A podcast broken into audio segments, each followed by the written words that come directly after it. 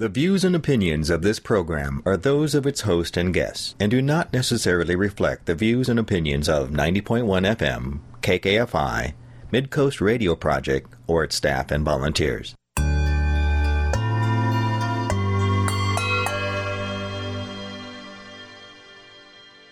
Welcome to Jaws of Justice Radio on 90.1 FM, KKFI, Kansas City Community Radio. It's Monday morning. My name is Terry. Today, first, host Elyse Max speaks with Ed Hundley, the founder, executive director, president of KODI, Keeping Our Destiny Intact, a local nonprofit in Kansas and Missouri dedicated to restoring families, providing guidance for at risk youth, and aiding the transitional process of those being released back into society. Elyse will talk with Ed about his own reentry journey which inspired him to develop programs focused on mentoring and workforce development to assist others re entering society after incarceration. At KODI, well being is at the forefront of what they are working together to achieve. You can learn more about the positive impact KODI has in bringing about positive change. We'll play the calendar at the midpoint of our hour. Then host Melvin Merritt will speak with Laura McDonald, executive director of MORE2, about their activities. Laura McDonald says at MORE2, a not for profit agency, every single day brings a new challenge. Metro Organization for Racial and Economic Equity is a faith based organizing group that trains and develops ordinary Kansas City area faith leaders to do extraordinary things to shape public policies and change their communities. Please stay tuned to learn of their endeavors and what you can do to be involved. On Jaws of Justice, we examine how to find justice in our society. Justice will not be served until those who are unaffected are as outraged as those who are. Now, our show. Good morning, Kansas City. My name is Elyse Max, and I'm excited to be here with you this morning hosting Jaws of Justice Radio.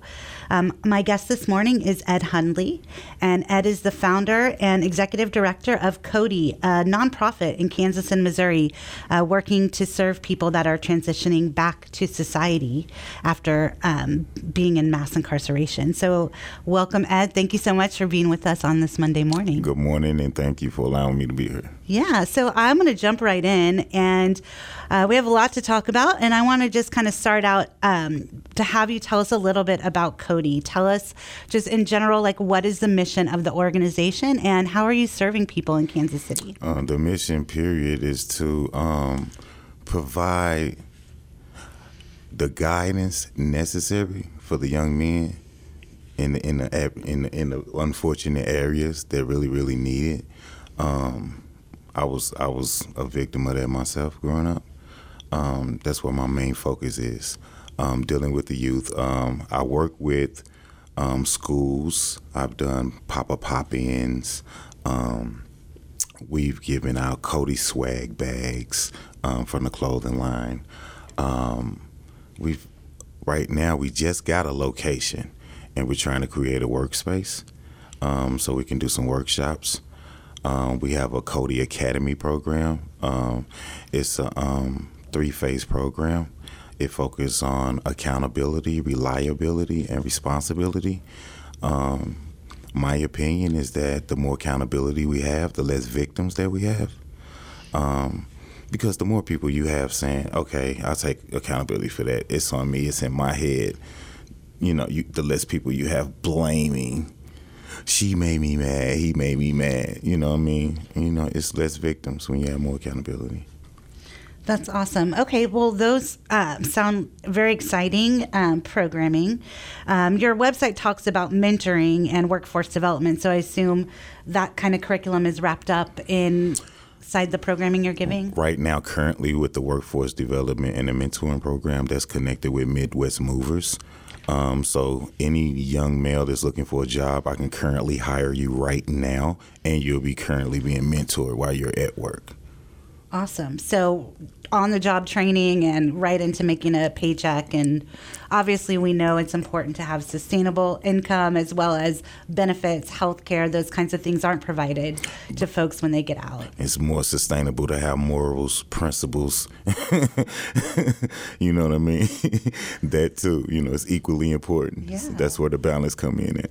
Definitely. I noticed, um, according to the Prison Policy Initiative, that only 30% of people, um, when they um, reenter society, find gainful, uh, sustainable employment. And I'm just curious, from your perspective, what are some of the roadblocks to folks um, finding that employment? I'm I'm really surprised that it's that high, to be honest with Really?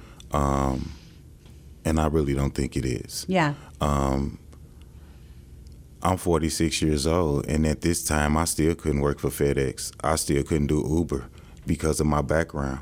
The irony in that, I'm still being punished for something 30 years ago.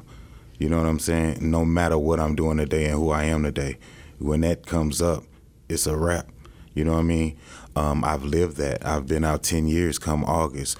When you're a convicted felon, you you allowed to work in certain places. you know, when you working in certain places, that mean you you allowed to how much money you make. You know, when when you restricted to how much money you make, you're restricted to what type of lifestyle you live. You know, you're in a box, and a lot of guys can't take that pressure or think outside that box.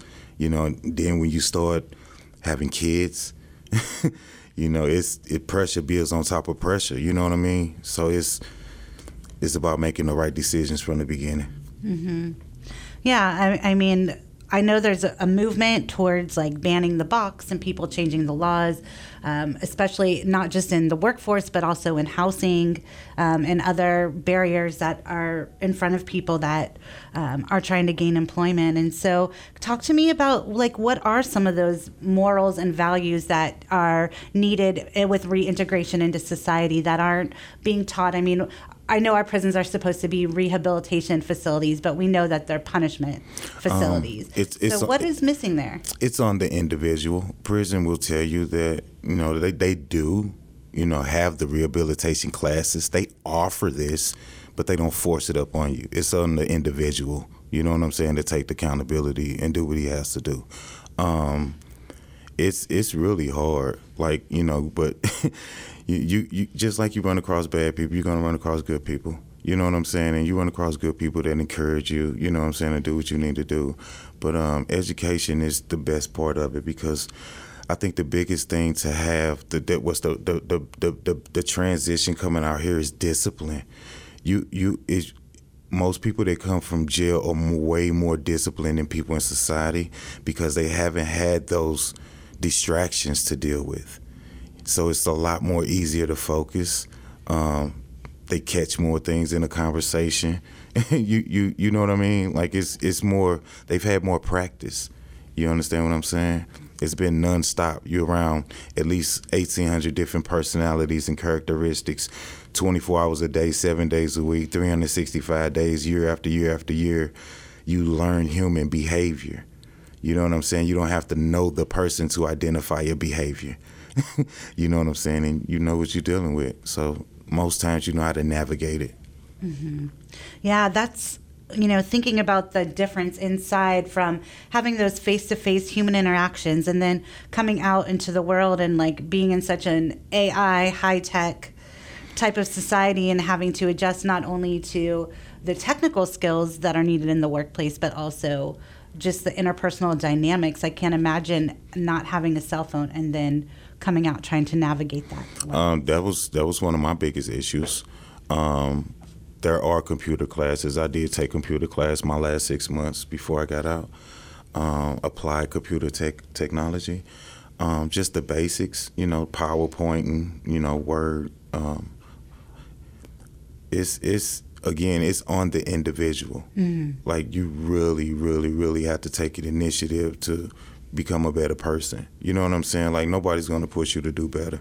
You know what I mean? And I strive every day to be the person that I needed when I was growing up. Yeah. You know, that's that's what make me get up every day. Yeah. You know what I'm saying? Like it's I don't have family here. I don't have friends here. Like I'm not from here. I'm from St. Louis, Missouri. Like it starts right there. Like when you want to change, they say change your people, places, and things. Like you literally have to start doing that stuff physically. Like you have to do it. You have to do it in order to succeed. Like I I filled out my first six months out. I filled out over 200 applications, and I would only get jobs through temp services. Only through temp services. No company would hire me directly. Mm-hmm. You know what I'm saying? I had to accept that. I had, and it's it's hard when you have endeavors of your own, mm-hmm. and you're trying to keep a roof over your head. You know what I'm saying? Like I've literally came from the bottom. I've lived in my car. you know what I'm saying? Like it's it hasn't been easy. You know what I'm saying? But I'm I'm proud of myself now. You know, I'm a published author. I have a nonprofit. I have a clothing line. It's not hard, but you can do it. You know what I'm saying? It's definitely going to be a journey. That's amazing. And I think for our listeners, let's back up a little bit and kind of frame some of this to um, how your own experiences informed your work. You told me that you were um, incarcerated as a juvenile and you've been out for 10 years. Can you tell us a little bit about that background and how that, you know, inspires you to do mentoring and work with you? Um, I started my record when I was 12 years old, 1989. I always been in and out of institutions and jails, um, juvenile centers, Division of Youth Services. Um, I was into the gang banging, just young, impressionable, living in other people's opinions, approval seeking, people pleasing, the average teenage stuff. you know, I was guilty of it all. Uh, I can admit that now. So, you know, when you guilty of those things, you're gonna make some errors in judgment. So um, I went to jail for an attempt robbery. You know what I'm saying? I was sentenced to 20 years. Um, I, I, I, I being underdeveloped and and getting to 20 years but not realizing you really have 20 years until you got 3 years in. And it's like whoa. You know what I mean? Like I'm I'm whew, I'm telling you a fool knows all things but his own ignorance. I promise you. I promise you. But yeah um I'm going through that you know, at some point you have to become sick and tired of being sick and tired. Mm-hmm. You know what I'm saying? Um, you realize the people that you love, you know, what you're putting them through, you know, um, grandmother, you know what I'm saying? Um, I lost a lot while I was locked up. Uh, my mother passed away. My grandfather passed away. My great grandfather passed away. My best friend in the whole world that took care of me for 14 years got killed, and it wasn't even his issue. You you know you you lose a lot, and you start just realizing like, man, like I, I got to do something different. You know what I'm saying? Like I really got to do something different. I, and only way I'm gonna do something different is by going out here attacking the youth. You know, what I'm saying establishing a foundation. You know what I'm saying? Like, and like you said, that's what the acronym of KODI is: keeping our destiny intact. So, it it it it, it doesn't make sense for me to have a brand like that, and my actions doesn't reflect that. Mm-hmm. You know what I mean? Yeah. Um, that's amazing. You said you were been in and out since 12 years old, and I just want to let our listeners know. So, at 12 years old, were you in going into ju- in and out of juvenile facilities, juvenile. or were you also being certified as an adult? When did that start? Um, well, the first case I ever caught, I was 12 years old. Um, it's in my book. okay. Um, my mother set me up. Um, she held up a dollar bill. She had some crack in it she wanted me out the house. She told me that was my ticket to jail. Called the police. I went to jail. Um, it hardened me. It prepared me. Mm-hmm. Um, it, it was it created something that none of them wanted. You know what I'm saying? And, and nothing I was prepared for. Mm-hmm. But um, my first time getting certified, I was 14 years old. I was certified by Evelyn Baker. okay. Um, she told me to my face in front of my mother and my grandmother that I wouldn't live long enough to qualify for a driver's license. Um, the statement always stayed with me. And I honestly think jail saved my life. I honestly think so. Um, because before I went to prison, I dropped out in the 10th grade. Um, I was always bright in school, you know what I mean? But I just didn't put forth the effort. Mm. So when I decided to get on this thing of educating myself. And I obtained my GED. I obtained a Bachelor of Science in Business Management and Associates in Marketing. I can type 72 words a minute. I can speak Spanish fluently. I can only curse in Vietnamese. I write Arabic better than I speak it. And all this came from prison, but it came from me applying myself. Mm-hmm. You know what I'm saying? Like focusing on that instead of this. You know, I, I got tired of being in there. I wanted to get out. Yeah. Yeah, that's amazing. And so I, I, it could go either way. I mean, you could fall into the pits of despair and destruction was is also an option that I see people go down when they get three years into their sentence, or you realize I'm here for it and got to make got to make it better. And I, I'm glad that you've done that and are out here sharing that. Um, it's the decisions that you make. Yeah. You know, a lot of guys get caught up on false pride. Yeah. You know, um, he don't know who I am. He don't know I'm, where I'm from. Um, living in other people's opinions. You know, yeah. feeling like you got something to prove. Um, yeah. I, I want to prove that I can be a better person. You know, I want to prove that I can help the community. Um, I want to prove that KODI is the cure. Um, you mentioned that you have a book. Will you tell our listeners a little bit about how that came about? Is that something you wrote while you were inside or something afterwards looking back? And how can they find that book? Um, the book title is called A Respectable Teardrop. Um, you can it's Googleable. Googleable. yeah, how Kanye taught me that.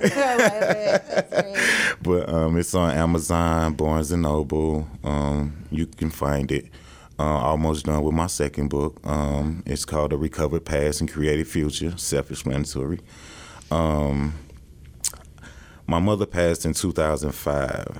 At that time, I was like, okay, let me start working on my story now. So I started writing the book after I came up with KODI, the clothing line. But I started writing the book. Um, I had the book finished before I got out. Um, still took me a minute to actually publish the book. Um, it's my autobiography. It's about from the time I was born to the time I was released.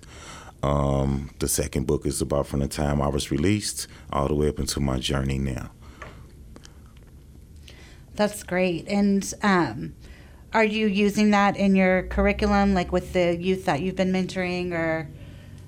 Yes, ma'am. Absolutely. Um, what I've learned um, the proof has to be in the pudding. Yeah. When you're dealing with impressionable youth. Yeah. You know, you it's you you don't be an oxymoron. You know what I'm saying? Don't tell me one thing and then do something else. Like, and if you've never took that walk, I don't want to hear it no way. Yeah. You know what I mean? Um, a lot of them fall in love with the wrong side of me you know, they, they think they're going to get one thing and then they get something else. but it works out. That's great. That's great. However, how you can get to them. And um, I, I just can't imagine how important it is to hear from someone who has experienced things directly as opposed to just being told from adults in your life, you know, what the right and wrong path is. So thank you for your work in doing that. I mean, I can't imagine how how difficult it also is for you to relive your own years all the time and keep you know bringing all that up. So it's it's it's therapeutic for me. It's good. Um, I don't have nobody in my life to talk to me the way I talk to them. Mm-hmm. So me talking to them every day like that is reassurance for me. Yeah. That's what keeps me in check. Yeah. You know what I'm saying? Because it's like I can't oops counts too. So I can't make a oops around them. I can't. I, I, can't afford to. So yeah, that's awesome. Um, you were mentioning uh, that you recently got a space. So is KODI have exist in a building? Is it online? What? Um, can you share with us any of your exciting projects? Or I can't.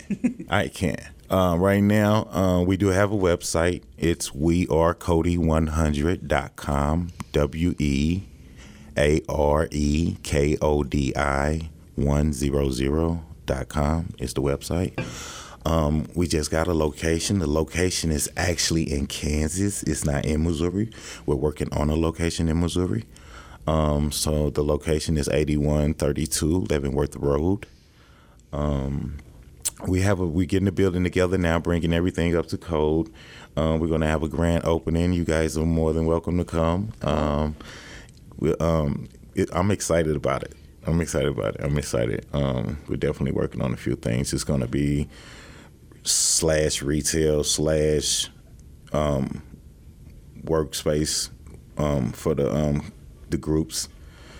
It's it's it's nice. I'm more excited about the community in the back that we're working on. It's going to be a KODI community where for reentry people. Like, I don't want to talk too much about it right now, Okay. Jinxie, but it's it's. I'm so excited about that. Like, cause like I was telling you, like we have these boxes and we're gonna convert all of them into living spaces, and it's it's gonna be nice. That's really Yeah. awesome. I can sense your excitement. Yeah. I can't wait. I would love to come to the re to the opening, and uh, it's just great to have those options and opportunities in the community for folks, and to know where to how to point them in the right direction. Um, we've got about five minutes left, and I kind of want to ask you um, because I like to. I, I know there are a lot of problems out there, but I really like to envision what a world could look like that is positive and has support. So, in a perfect world, what do you think it would look like for people that are re-entering society? What supports need to be in there? What needs to be set up?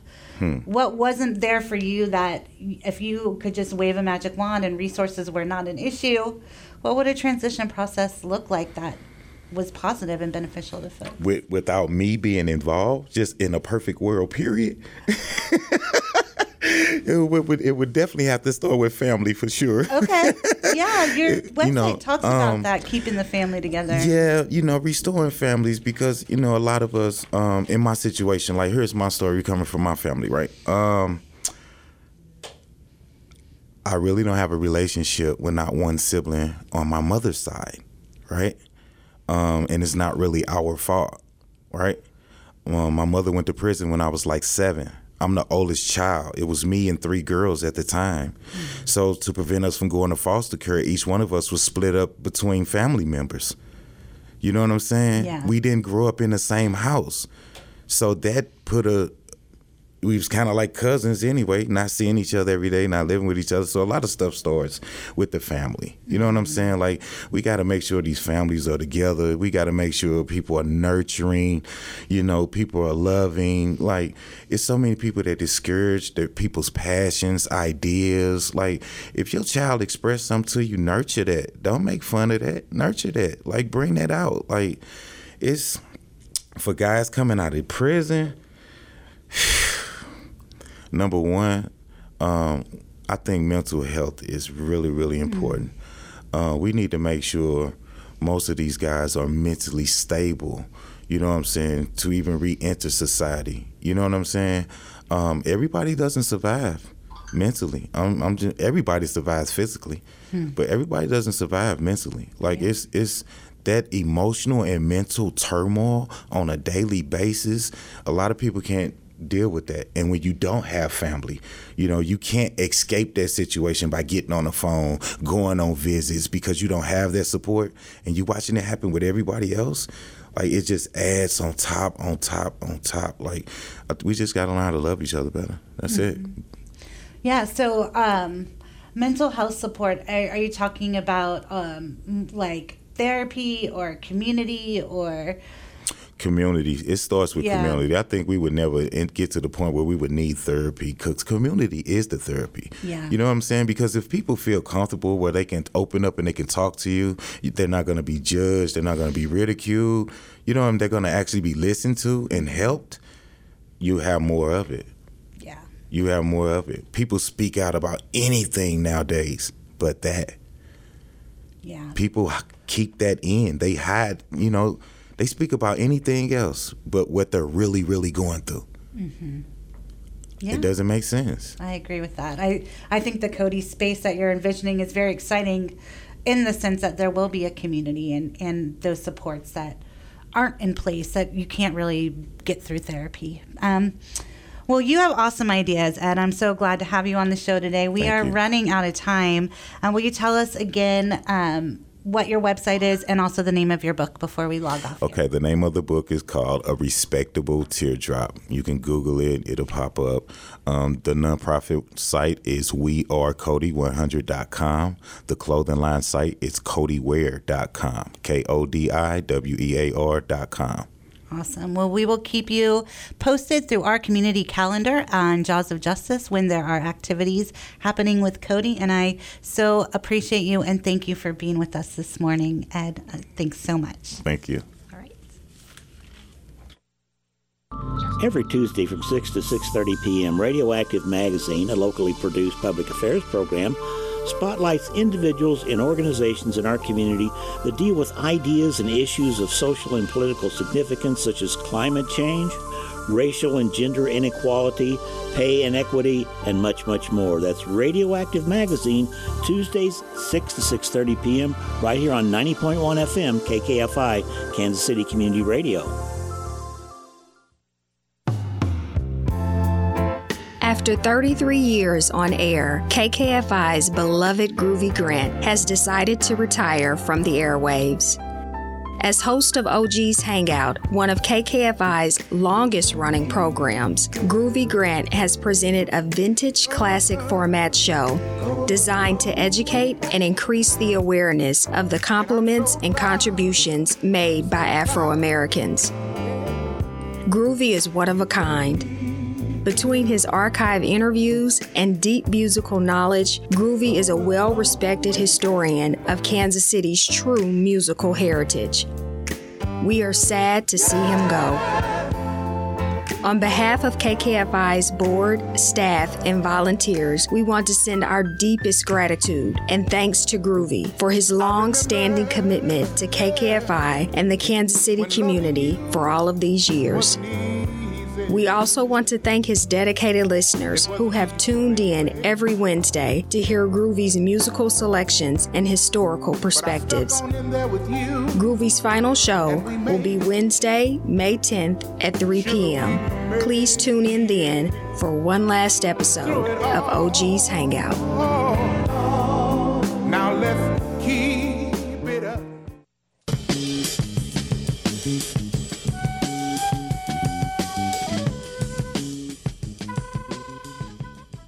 Now, the calendar for the week of May 8th. Legal Aid of Western Missouri provides free civil legal services to low income and vulnerable people in Jackson County, Missouri. Interested individuals can call 816 474 6750 to apply.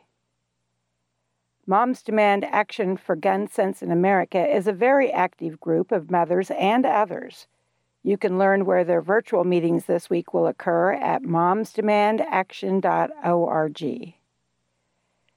Monday, May 8th, 6 p.m., is the MORE2 monthly Issues to Action meeting. These meetings are open to any who are interested in getting involved. Usually, there are some general updates and announcements, then teams will break out by issue focus to plan their next steps of action. The Zoom link is available at MORE2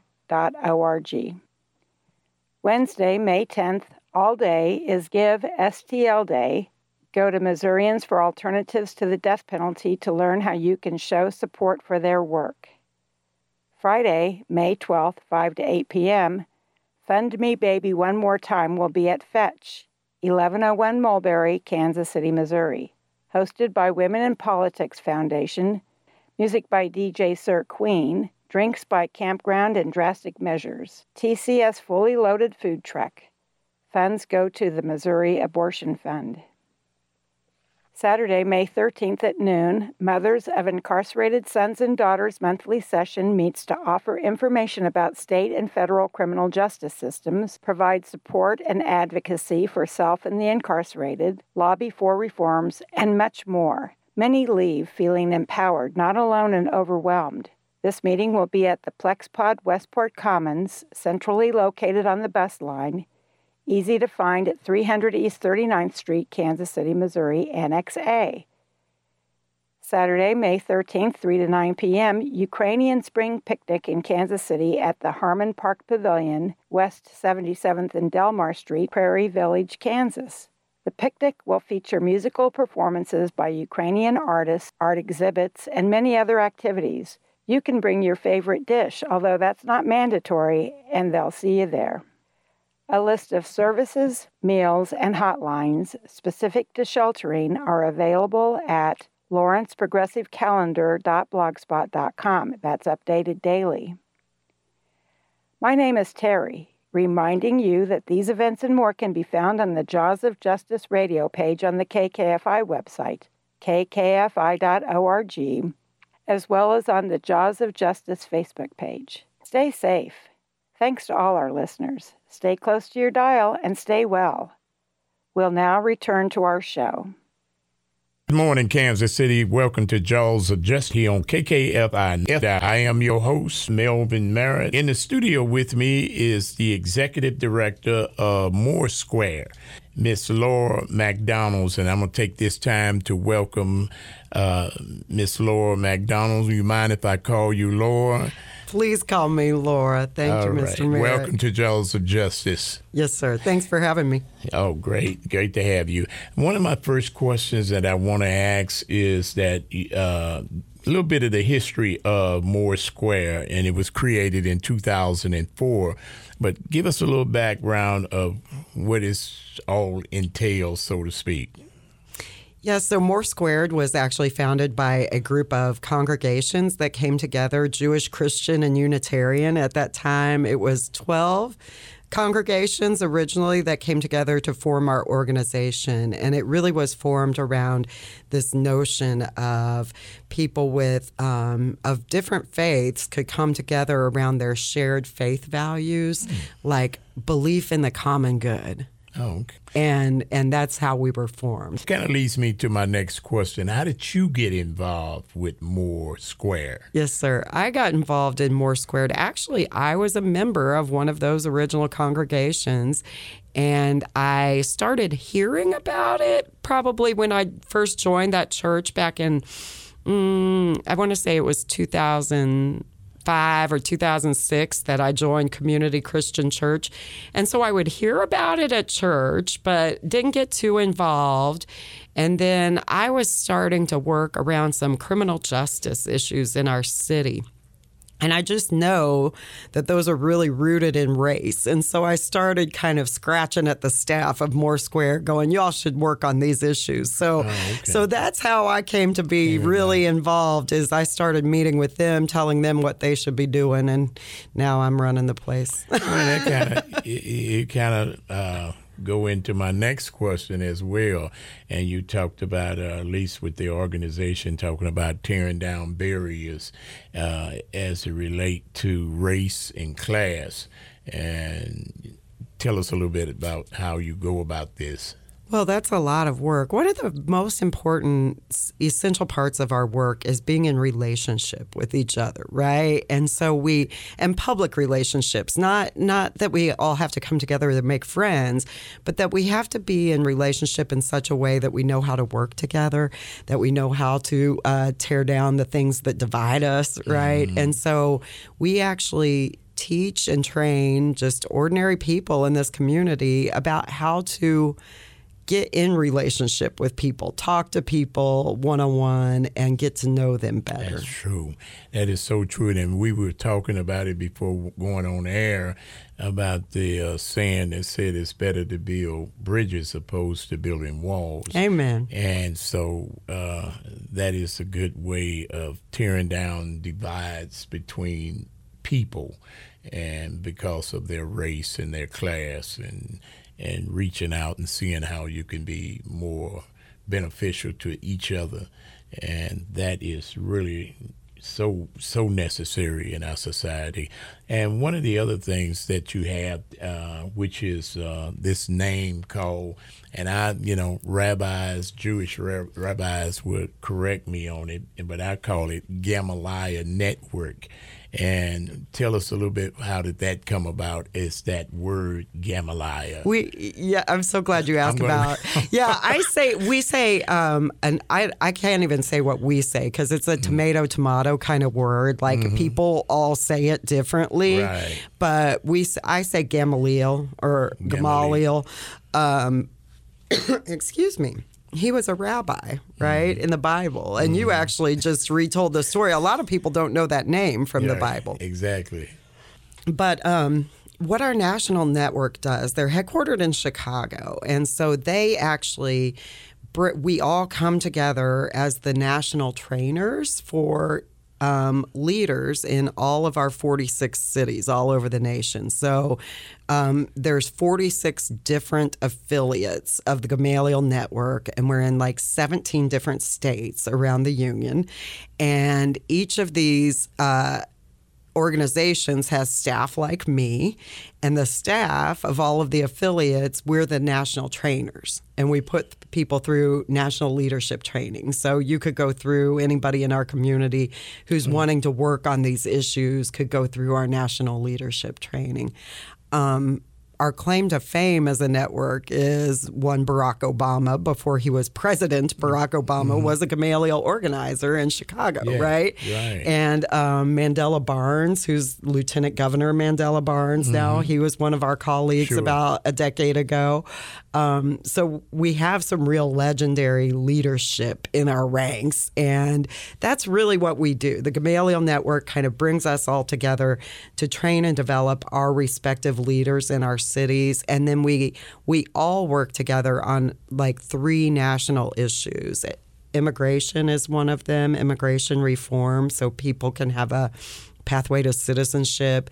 We just started working on um, mass incarceration as a national issue, decreasing mass incarceration across the nation, and then environmental justice issues is our third. And, and I'm noticing that you eh, you're dealing with 17 different states in the United States, and and what do you do in terms of uh, setting up meetings with all of these different affiliates uh, Yes, sir. in all those different states? We, you know, our tradition has typically been like come together face to face as often as possible, right? And so we do these tuna three times a year. And then all the community organizers like me and the staff here at More Squared, we all come together a couple of times a year. But, you know, the pandemic brought us required more of us, right? And we had to level up. And so we all use technology like everybody else Oh, now. sure. And we're zooming across the nation. So that's what you do. You put it on a big screen and have Yes, sir. great meeting and Yes, sir.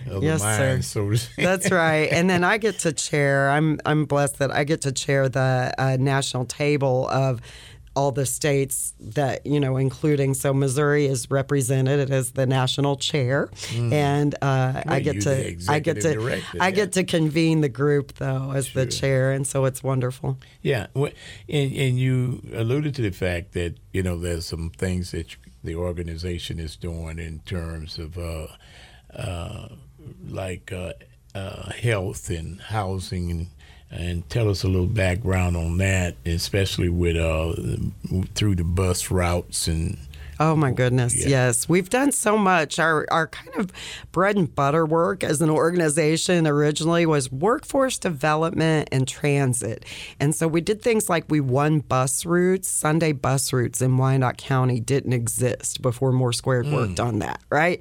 And you know how important that is to get people, you know, lower income people to jobs Yeah. or doctor's appointments or whatever, um, or church on Sunday, right? So um, we won Sunday bus routes. We won a new uh, bus route in the Marlboro neighborhood that carries people to like Ward Parkway, where they can go to Trader Joe's or the Hy-Vee on State Line, giving them more access to healthy foods, right? So, but and not cutting you off, but in the Go ahead. meantime, if they're not able to get the buses, do you provide vans or buses to get them to these locations until this route is brought to them? Our work is really about creating the public system solutions to problems. And so mm. no we don't do stopgap solutions usually. Right. Usually. We have a couple of times. So one example is we couldn't get the Kansas City Kansas police department to take calls and complaints the right way. Mm. And so we start taking them ourselves. You know, so wow. sometimes we'll do things, but but usually we can't be a temporary solution to a permanent problem, right? So mm. so we just try to address the problem politically. Tell me you got you you're dealing with corner stores and and mom uh-huh. and pop type stores and Tell us a little bit how you how that, you going about, especially with healthy foods. Uh huh. We did that. That was a project we did when I was pretty new. We worked with in the Ivanhoe neighborhood, and we worked in the Marlboro neighborhood. And we actually talked to residents in the community, did a lot of community engagement, and then we we found out what stores, what corner and convenience stores they most shopped at and purchased food at, and then we worked at the with the stores to add healthier offerings. You know, I'm sure you're aware. Um, a lot of people don't know, depending on where they live and work and shop, sure. that there are entire neighborhoods where you can't buy fresh produce unless it's summertime and someone's growing it. And, and is that the reason? And what is that the motivating factors for uh, starting gardens and neighborhood gardens and things like that? Is it because of the fact that certain areas in the neighborhood can't afford or don't have access to that those healthy foods? You know, I'm I'm actually a lot of people don't know this about me. I'm a country girl, so. I I grew up in rural Missouri. It's known now. uh huh. Uh huh. Yeah, I had cows and pigs as neighbors growing up, and I started um, with a group of people. We started one garden at 27th and Prospect. Mm. Now, uh, Morning Star Missionary Baptist has a beautiful community center sure. where that garden used to be. but yeah. we started one there. I started one when I worked at Crosslines at um, in Kansas City, Kansas. It's at you know Seventh and Shawnee over there.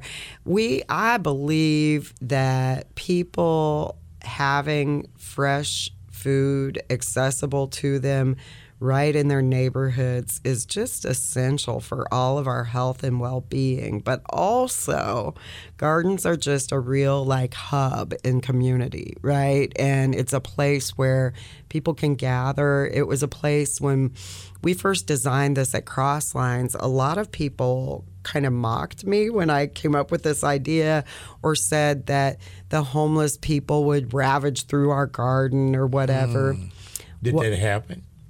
You, Mr. Melvin, the garden was a beacon for the community. It was such a blessing. People, you know, what we had was in that neighborhood, some of the working poor homeowners really resented Crosslines being there because it did attract homeless people sure. to where they own property, and they mm. they felt some kind of way about our outreach and that we did.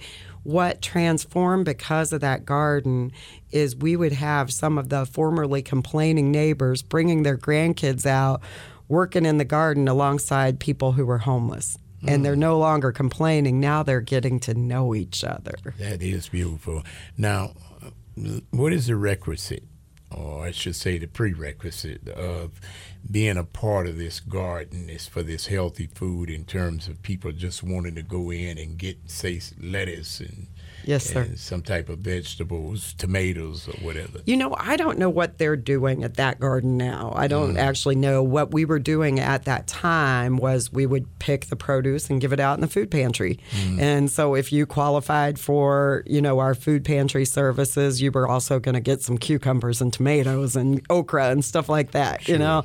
Um, we we also have had a pro, we also had a program there at one time where people sold the produce to you know as a job training program. So yeah, I don't That's know what they do now. That's interesting. Well, let's turn the corner and let's talk about uh, your involvement with voting. Mm. Tell us a little bit about that. You know, our most recent endeavors have been around registering people with felony convictions to vote in both Missouri and Kansas, and then trying to make sure that people have access to voting if they're like in the Jackson County Jail, mm. right? I don't know. Largely, people don't know, but it's a myth. But once you are not on felony probation or parole, you get your voting rights back in both Missouri and Kansas.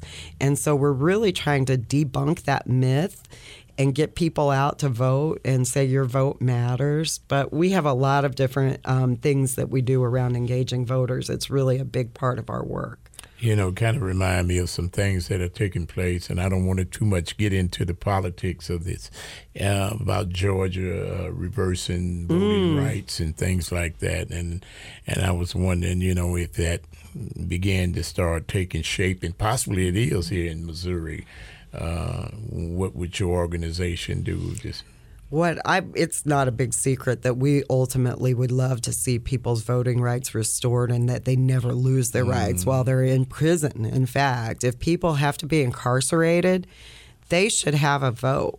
Sure. Right? And and we know that it all over the nation that you it's where you're incarcerated gets to count you as though you're a constituent of that congressional district. Sure. So if you're in Cameron, Missouri, you just increase their population there. Mm-hmm. If you're in the Cameron, Missouri prison, so right? You're, you're saying that they should have the right. They should vote. be able to vote in they Cameron, Missouri. Sure. They live there and they mm-hmm. increase their population. So that's what we ultimately believe. But it'll take a lot of work to change those laws in Missouri. Sure, sure. and when a person commits a crime, and some of the crimes that was committed by some of these individuals, and and they know up front that their rights would be, you know, taken away in terms of voting, you know, and and that type of thing. And so, what do you do about that? And one side of the, the, the aisle that says, you know, these people should not have the right to vote. I guess I don't get that mindset because if the government can punish you, shouldn't you get a say in it? In the government, like it right? Like, right. why should you only be a, a subjected to the government's punishment and now you no longer get a say in the very government that has you in confinement? Yeah. And, and the other side of that coin, too, because of what they say is that the person had served their, their, their time.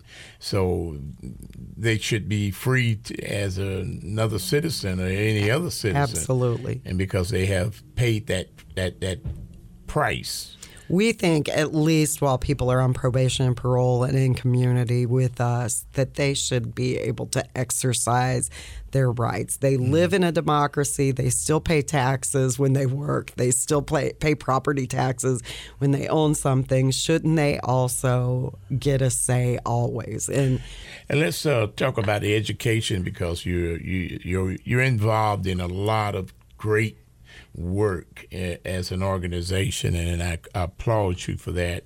And so, tell us a little bit about this educational part mm-hmm. of this mm-hmm. program. So, our very latest education endeavor is around stopping these book banning things that are happening all over the nation. Like mm. it's like the 1950s all over again. And so, so we're working on eliminating book banning mm. in some places. We're working around education issues like we got um, Kansas City Public Schools to ban out of school suspensions for younger students because we know that that um, starts setting kids up toward a pathway to uh, juvenile or incarceration later. Um, we've also done things to return more money to Kansas City Public Schools and these other school districts, like um, reducing the amount of tax increment financing or TIF mm. that comes out of our Kansas City Public School District. So those and are now. Few. Is that what you? Is that an acronym of TIF? Mm-hmm. TIF is tax increment financing, okay. and it's a commonly used term all over all over the nation.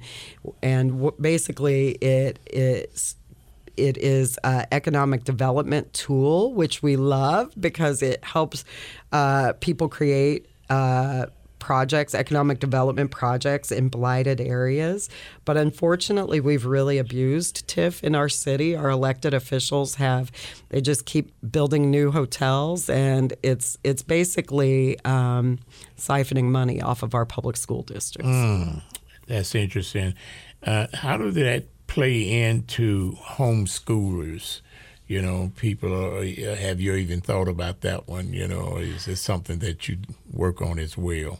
I have not. I I have not. I know that more an increased number of people are pulling their their children out of traditional public That's schools, right. you know, and I think COVID made people see public education and their own ability to interface with those systems differently Mm-hmm. as well.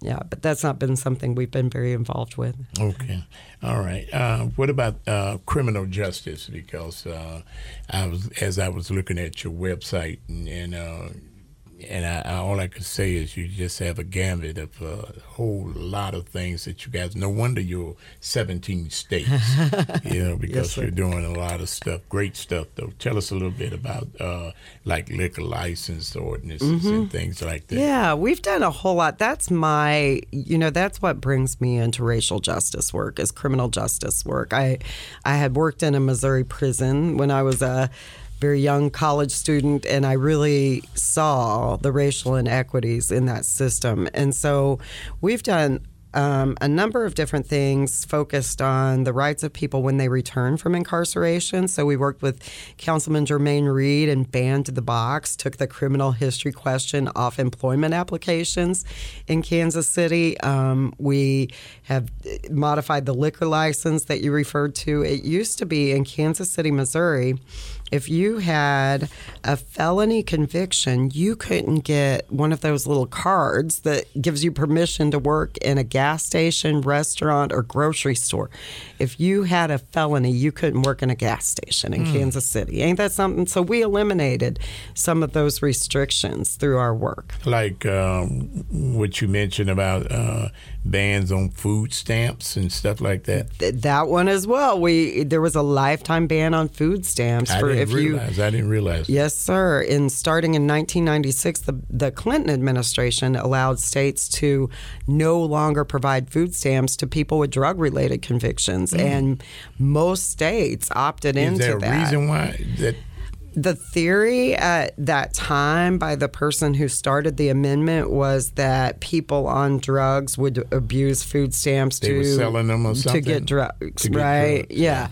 Um, but our argument has long been you can't ban people From- You regulate something like that, you know, especially when it comes to people. When you alluded to the fact that someone is recovering from drugs, but yet the same people were selling them. Yes, sir. The, the Yes, food sir. stamps, but now they recover. Well, I didn't mention that. 'cause I don't think people do. I mean, we all know that people sell food. And uh, what about this uh, exoneration and that you're talking about uh, compensation bill? What is that? Yes, well, there's you know there's been a lot of stuff that has happened, especially in Kansas City, Kansas, and so a lot of our work. We have a full time organizer, Lucas Barons, in Wyandotte County, and he uh, lifelong. You know, Kansas City, Kansas resident, and he has been organizing around all kinds of situations that um, Detective Roger Golubski is responsible for. There are wrongfully incarcerated um, men. We have heard as many as 30 people in Kansas prisons have claimed their their uh, innocence behind Wyandotte County cases. 30 people incarcerated wrongfully, perhaps, and some of them have already gotten out, like Lamont McIntyre. Uh, Kansas City, just in case you're tuned in, uh, I'm talking with uh, the executive director of More Squared, and by the uh, Miss Laura McDonald's.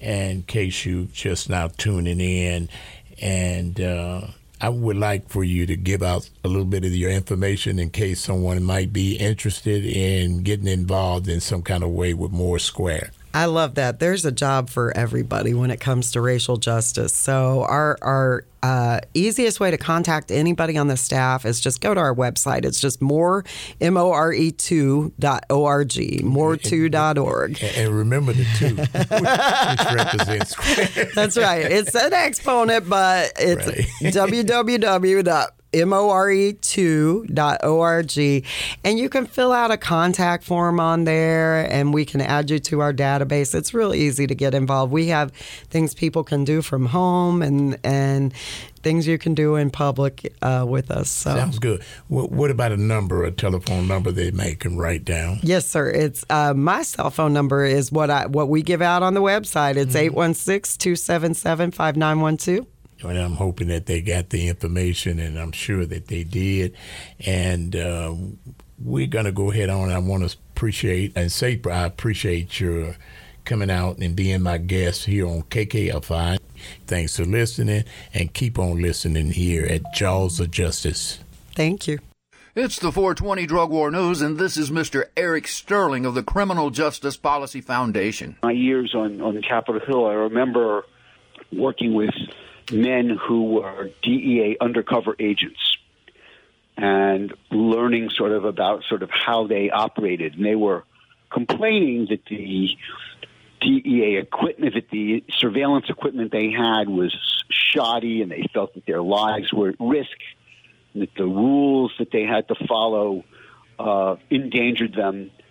But that the and this is why they were complaining to to the to congressional staff. But I was struck because it was also very clear that they they knew that they had a license to uh, break the law and use drugs that other people didn't. That they found the life of being a professional undercover informant very exciting um, they were not prohibited from using drugs, or uh, telling lies, telling lies. And what what I realized is that the essence of what drug enforcement is at, at, at, at, any serious level, other than sort of making an accidental stop uh, where a dog smells marijuana in the trunk or something, the essence is betrayal in which somebody working for the government works to earn the trust of another person and then betrays them. And that's the purpose is to betray them, to build trust and betray trust. And to recognize then that there are tens of thousands, probably hundreds of thousands of people in the society working for police departments and narcotics bureaus who are actively seeking to betray other people to win their trust, their affection, their friendship in order to betray them. That's a profoundly immoral and destructive thing in a society. All right, folks. Uh, once again, that was Eric Sterling. He was counsel to the U.S. House Committee on the Judiciary back from uh, 1979 to 1989 and he participated in the passage of the mandatory minimum sentencing laws. And I guess the, the point I'm wanting to get to is that the cartels, I've always, uh, you know, the cartels control everything. Well, the heck of it really is, is that the DEA controls everything. They control the cartels. They control the law. They control the logic. They control the belief system in this madness. And they're unwilling to defend it in any fashion at any time because, well, they are the cartels. Always remember you can't spell death without the DEA. I am Dean at drugtruth.net.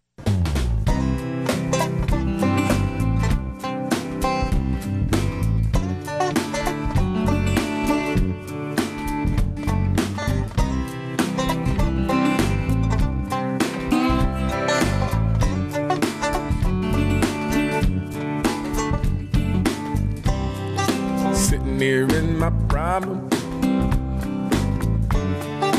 What am I gonna do now? Am I gonna make it? Some way, somehow. Well, maybe I'm not supposed to know. We hope you enjoyed today's show and that we leave you with something to think about, something to talk to your neighbors about, and a reason to get involved. As always, the opinions expressed are those of the host and the guests of Jaws of Justice Radio, not of KKFI, the Midcoast Radio Project Incorporated, its staff, or volunteers.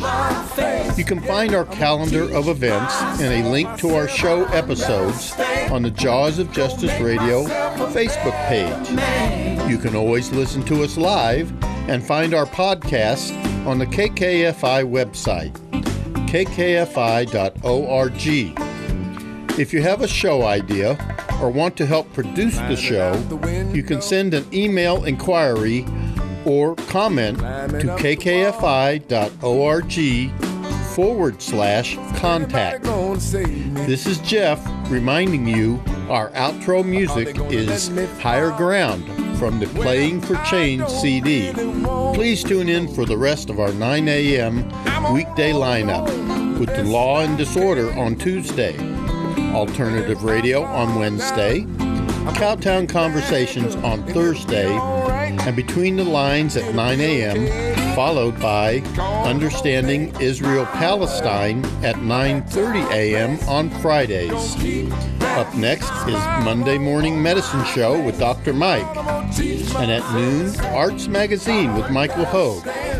Stick around for jazz and blues in the afternoon, and Eco Radio KC at 6 p.m. Then round out your day south of the border with Fiesta Musical.